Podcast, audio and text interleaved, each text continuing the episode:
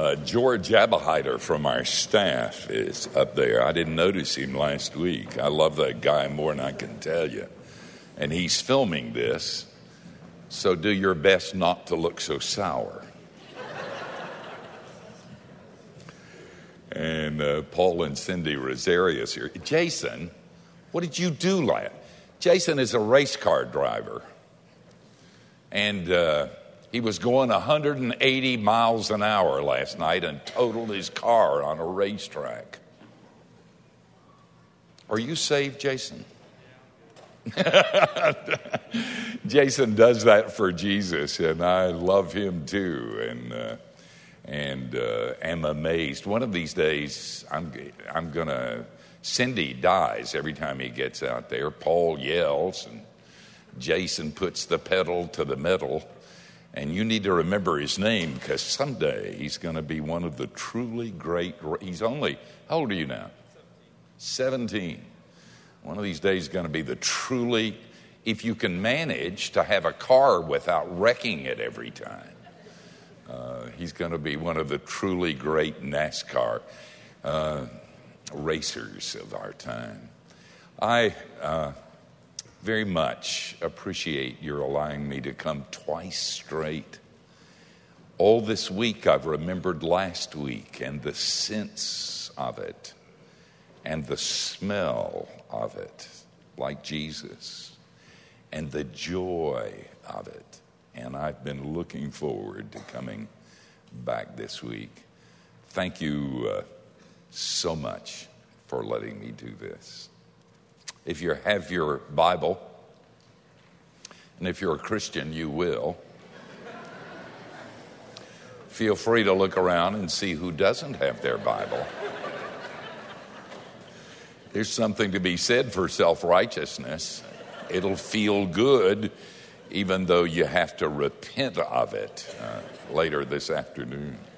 I've loved the worship here, and if you listen to that song just before I got up here, you don't have to listen to this sermon because that's what I'm going to be teaching you this morning. Let's pray. Father, we're here not because we're good, but because we're yours. Remind us over and over and over again because we forget. Father, you know everybody in this place, and you know the hard roads that some walk. May we hear the soft sound of sandaled feet. Father, you know the broken relationships, the pain that comes from it, the tears that nobody sees. May we hear the soft sound of sandaled feet. Father, you know the secrets that we can't tell anybody but you. The things that go on in our minds, the past that haunts in this place. May we hear the soft sound of sandaled feet. Father, you know the doubts especially at two in the morning when the demons come and we wonder if this is really true. May we hear the soft sound of sandaled feet. Father, we're here. Meet us in this place. We are needy remind us that we are loved. As always, Father, we pray for the one who teaches that you would forgive him his sins because they're many. We would see Jesus and him only. And we pray in Jesus' name. Amen. Are you working at getting better? How's it working for you? You're getting better and better every day in every way? Well, if you are, I praise God for that, and I'm glad, and you don't have to listen to this sermon. But if you struggle, if sometimes you want to become a Buddhist, if you think sometimes you're getting worse than you were when you started, I'm here to help. I have a missionary friend who wrote me last week to tell me about the family pet gerbil. His name is Jerry. Jerry got out of the cage not too long ago and they couldn't find him. The kids were screaming, Daddy, we got to find Jerry. They're afraid they're to step on him and squash him or the cat's to eat him. And for three days, Jerry stayed lost. And my friend said, We almost gave up. Said, I was. Uh, was getting ready for bed one night and looked at my pillow, and Jerry is sitting on my pillow, grinning at me. He said, Jerry evidently was lost because he wanted to be lost. And when he wanted to be found, he knew where to come. To me, he was tired, he was dirty, and he was hungry but he came to me. If you were here last week and listening, you never listened to me. You know that we talked about being lost and how to be saved, and that it has to do with God's grace and that alone. Colossians 2 6 says, As you received Christ, in other words, as you came forward, as you prayed the sinner's prayer, as you leaned in on Jesus, as you rested in Him and felt forgiven and loved and promised, so walk in Him. If you remember, last week I gave you four truth propositions that had to do with being lost. And since Colossians 2 6, or 6'2, I'm not a navigator and I'm doing the best I can. Because of the teaching of that particular text, those four truth propositions have to do with getting better too. The first you remember was dead people hardly do anything. Eric Guzman, who's one of our colleagues at Key Life, has been reading a book this week, this week by Chuck C. It's called A New Pair of Glasses. It's one of those books written by a recovering alcoholic. His story's a dynamite story. He got drunk one time, absolutely plastered, almost died, and his doctor said, You do this one more time and you're a dead man. And he managed to stay sober for a little while, and then he fell off the wagon, and for four weeks he was in a coma. He said, When he came out of it, he thought, I'm dead. And he decided, as Paul said, reckon yourself dead. I'm dead. I don't have any ego anymore. I don't have any needs anymore. My life is gone. It's over. And for the first time in his life, he said he was free to love and serve and not give a dink what anybody thought about him because he was dead. This is what he wrote. I'm convinced in my own mind, totally and completely convinced, from my toenails to the top of my longest hair, that there's only one problem in this life, one problem that includes all problems, and one answer that includes all answers. I am totally convinced that the only roadblock between me and you and God is the human ego. I'm dead. Dead people hardly ever do much. Are you struggling? Are you working hard to be a better Christian? Are you trying to make an impact on your world? Are you trying to change those who don't know Him? Give it up, you're dead. Dead people hardly ever do much. The second truth proposition that I gave you last week is that peasants hardly ever get a vote. We saw by looking at this text in Ephesians 2, and we're going to read it again. And I'll be referencing it as we go along. Not only does twice Paul say that we're dead, he says that we are under condemnation and wrath to our passions, to the bad stuff we do. And you don't get a vote and you can't help it. You are created in the image of God, and two people you never met messed it up for you. And you sin because you like to sin.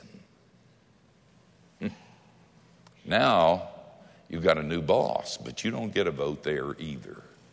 But let me tell you something the good news is that your boss is your father. A friend of mine said, Steve, quit saying you're working for God. You're not working for God. A worker for God at the end of the day got to go back to his own house. And when the business gets bad, he loses his job. You're a child of the king. He's your father. And when the day's over, you go back to the big house with him. You don't get a vote you know what I did this week? And you ought to pray for him. I have a friend, a little kid, he's seven. His name's Joseph, and he's dying at Children's Hospital. His father was a student of mine, and he died of Lou Gehrig's disease two years ago. I hate it. I go to see Joseph at the hospital and wake him up and say, Joseph, wake up. I'm here to pray for you. And he, and he looks up and he goes, You think about that. and then he giggles. And I want to cry, God, what are you doing? And his name is Lloyd Boldman. He had a tremendous effect on my son in law, who was told in the church where he was serving that the music he liked was from the devil. My son in law is now a tenured professor at Stetson with a PhD from Eastman, one of the rising young composers in the country. And Lloyd Boldman, by being out of the box, gave permission to my son. I went to see Lloyd. He can't talk, he's had a massive stroke. And I prayed from the door, and he stuck his thumb up. And I don't know how that's going to work. Same week, I went to visit Gail. Gail has supported my minister for so many years, and she's going to die this week. She got liver and pancreatic cancer. And we giggled and laughed together when we talked about home. And she said, I'm ready. And I said, I'm not. I'm asking God to intervene, and I don't care. I want you around a little bit longer.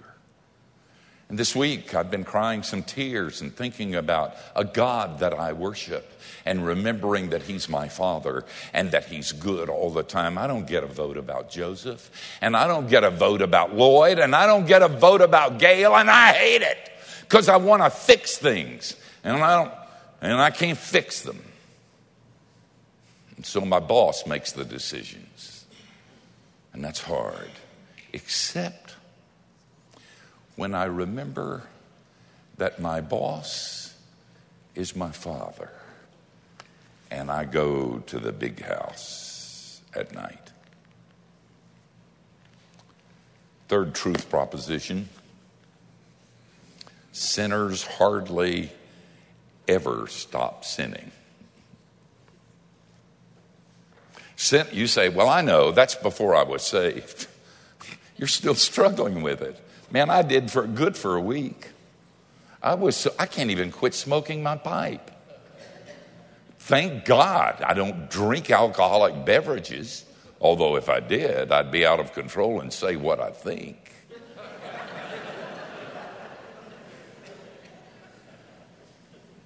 Sinners hardly ever keep from sinning. I used to think there were bad people outside the church and good people inside the church. And we loved, have you read those surveys that show that the divorce rate in the church is as great or greater than that among pagans?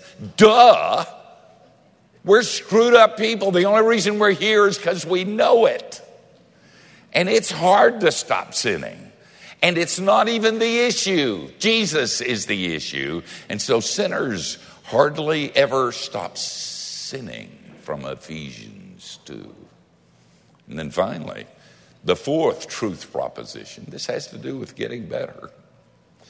Believers hardly ever believe. Did you listen to Zach Van Dyke's sermon here a few weeks ago when he announced that he had decided to resign because he couldn't do it anymore? You thought he was kidding. He wasn't.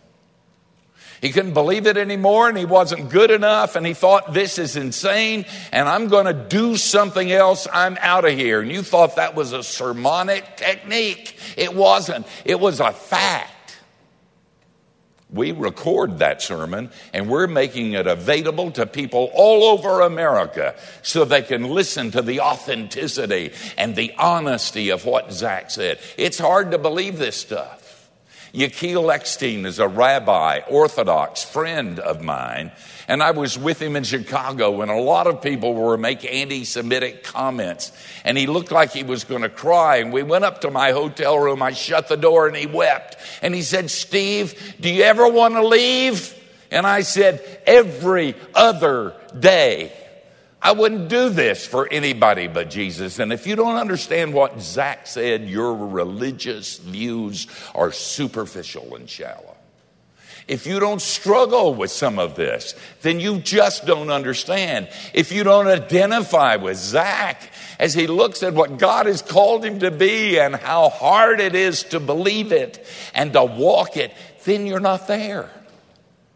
Those four propositions will get you saved if you're lost. But the four propositions will also get you better. Now, let's look at the text. One more time. Paul writes as follows.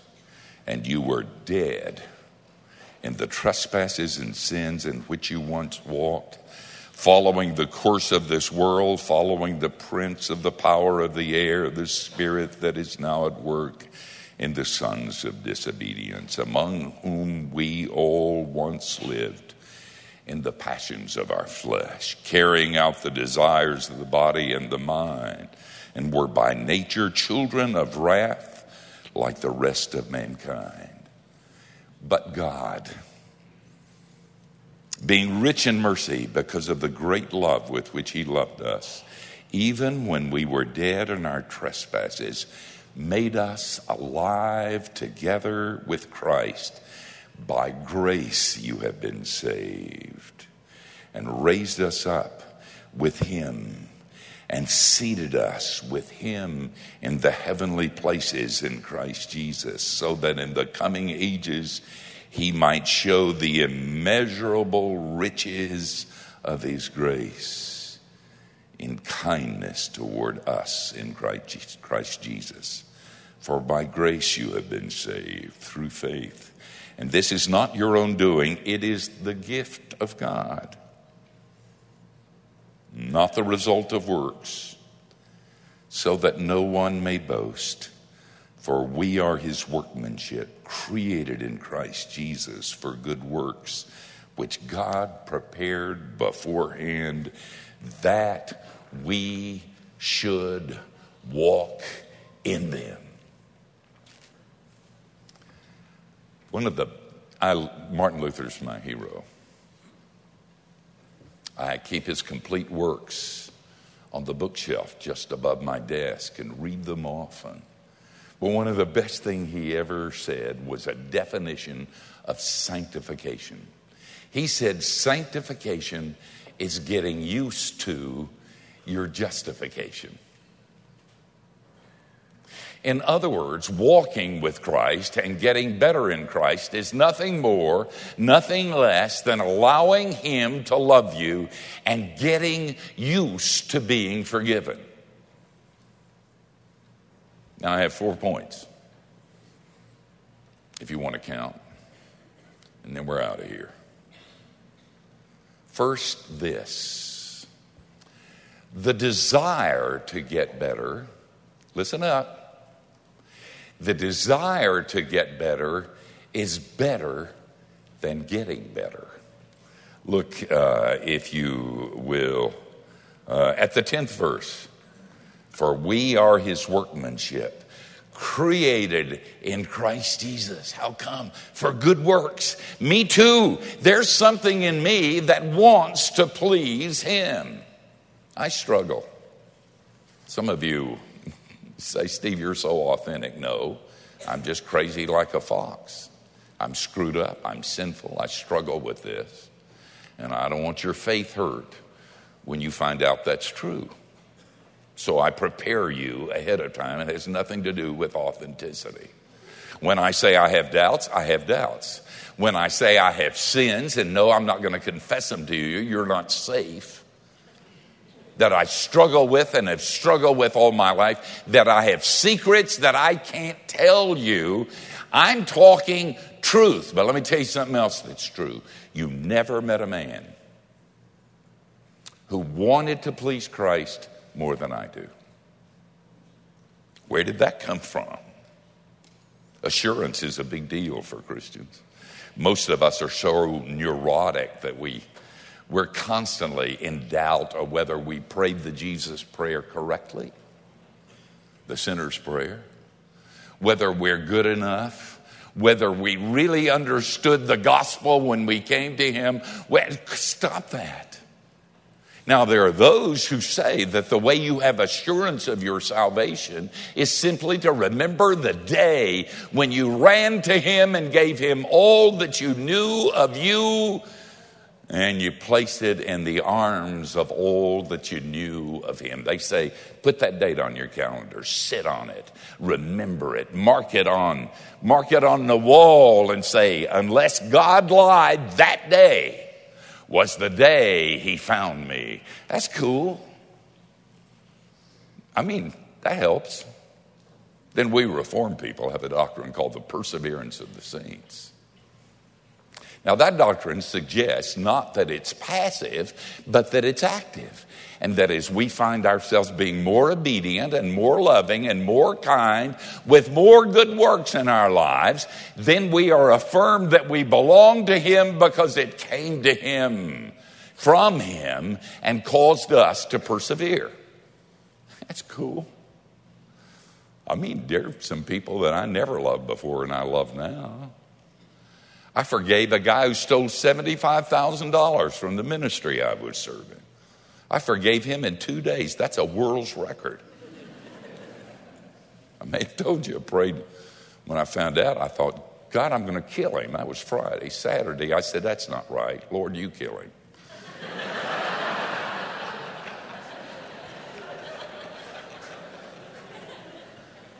then on Sunday, I was praying, Lord, at least give him the hives.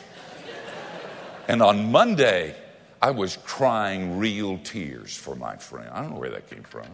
And when I did that, I went, Whoa, I'm a spiritual giant. I must belong to Jesus. Ordinarily, I would have gotten my gun, but what? But what about the others I haven't forgiven yet? What about the times when I'm not? What about the times I fail? What about the times when I don't have any perseverance to lean on? How do you do that? I'm here to help. It's the desire. When you became a Christian, God planted the desire referenced in Ephesians 2 in your life. And frankly, I never met a Christian, man or woman or child, no matter what they say or what they do or what they're smoking or who they're sleeping with or where they're going, I never met a real Christian who didn't want to be better than he or she was. Rest in that. That only comes from one place. That comes from Him. I have an atheist friend, and she does everything bad. And she told me, Steve, don't ever tell anybody I told you this, but every night when I go to bed, I say, and then she blushed, Good night, Jesus. And I looked at her and I knew that inside there was the Spirit growing, giving her a desire. And that's enough. That's the promise. And then, secondly, I want you to note not only is the desire to get better, better than getting better itself. Secondly, the goal of getting better is better than getting better. Look at the ninth word, verse.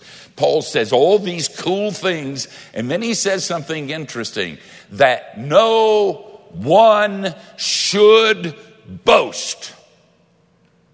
I've had it up to my ears with Christians boasting about their righteousness looking down their noses, making obscene gestures at pagans who can't be as good as we are. That's not what this thing is all about. The truth is that that'll kill you. I said it last week your sin's your gift. God gave it to you. Thank Him for it. You see, I never heard a preacher say that before. Well, you have now. And your obedience is your curse when you know either one. When you know, I have a book. I'm not above trying to sell books when I'm in places. Coming out from Howard Simon and Schuster in February. It's called Three Free Sins. It's got three apples on the front. Three free sins, a new perspective on sin and grace. And the whole point is that we are so obsessive about being good that we've forgotten about obsessing on Jesus. We're so obsessive about our righteousness. That's all preachers talk about, and I'm one of them. It's all professors teach about, and I'm one of them. It's all religious professionals think about. And so we have this really stupid thing of trying to make everybody better as if that were the essence of the Christian faith. What do you think Jesus died for you on a cross? It wasn't popcorn sins, okay? You needed it. Why does he impute the righteousness of Christ to your account? Because you don't have any righteousness of your own. And so when there is righteousness being created, it's dangerous because we begin to boast and to be prideful about it. And, and that's bad. Thirdly, not only is the desire to get better better than getting better, the goal of getting better better than getting better. The promise of getting better is better. I have a friend, Rick Strawbridge, who uh, a young lady came to him and said, told him she was going to commit suicide.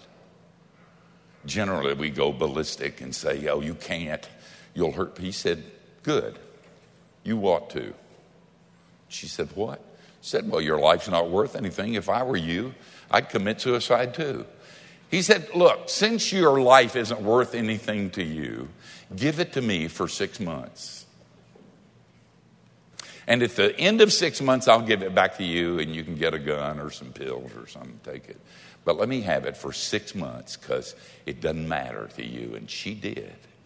And at the end of the six months, she realized how much she was loved and how greatly she was forgiven.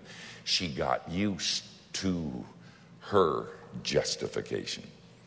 As I was saying before, I so rudely interrupted myself. The promise of getting better is better than getting better. Please note that verses 1 through 10 in Ephesians 2 that does not constitute a commandment for you to do anything. It tells you who you are. Rest in it and rejoice in it. And then notice what Paul says. He says that you are seated with Christ in the heavenly places. And you say, I don't doesn't feel like it. My posterior hurts. I wish you'd end this sermon. Doesn't feel like I'm seated. Well, you are. That's who you are. That's a definition of who you are. And listen to me. And don't you ever forget what I'm going to tell you. You're going to get better. Philippians 1 6 says, He who began a good work in you will bring it to conclusion at the day of Jesus Christ. Do you see that commercial where the guy's going through the different web pages on the internet? And then a web page comes up and says, You have been to every web page on the World Wide Web. Now go out and play.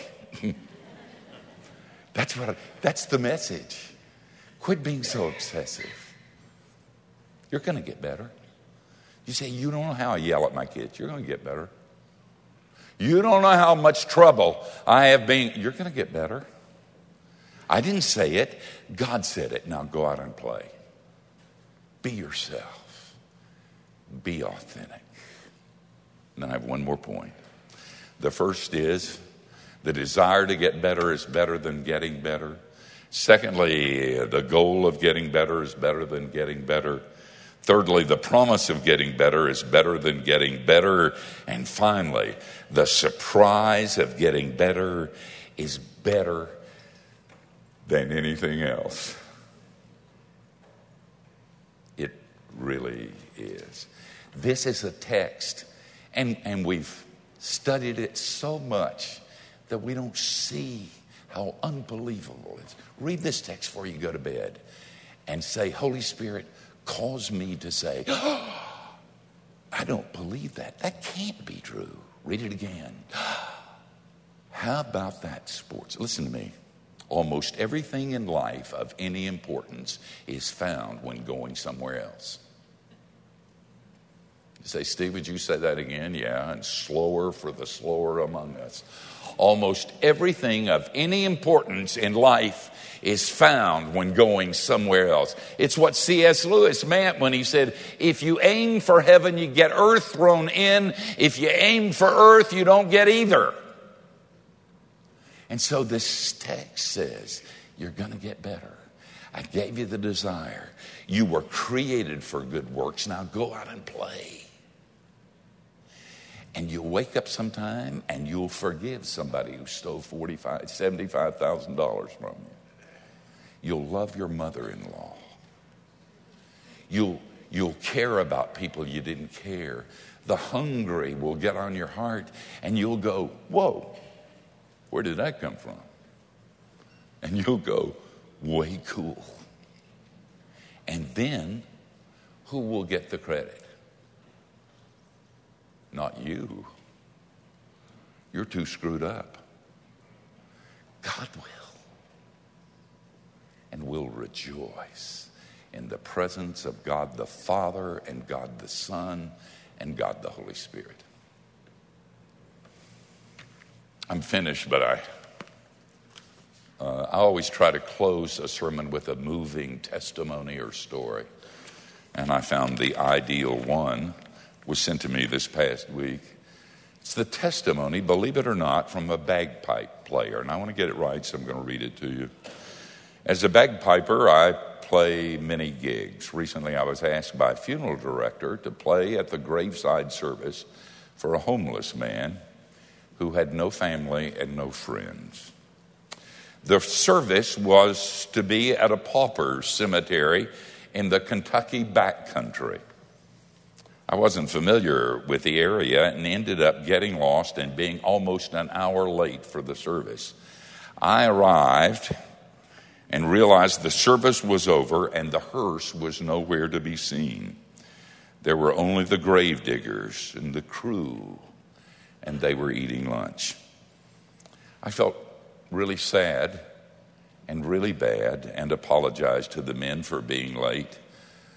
Went to the side of the grave, looked down at the vault lid, and not knowing what else to do, I began to play. The workers put down their lunches and began to gather around. I played my heart out for this man who had no friends. In fact, I played like I've never played before for this homeless man, and I played Amazing Grace.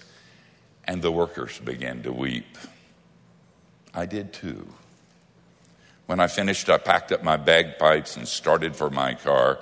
My heart was full. As I opened the door to my car, I heard one of the workers say, I ain't never seen nothing like that before, and I've been putting in septic tanks since I was 20 years of age.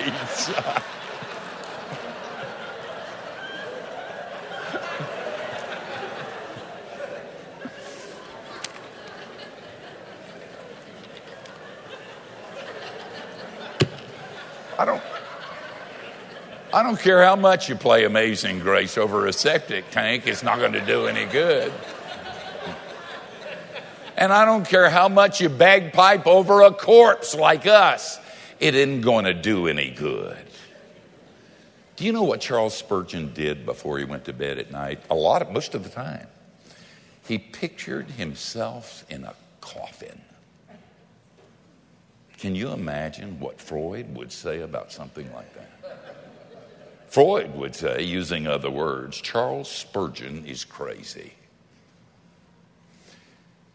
But if you listen to what I taught you this morning, you know he was crazy like a fox. You think about that. Amen.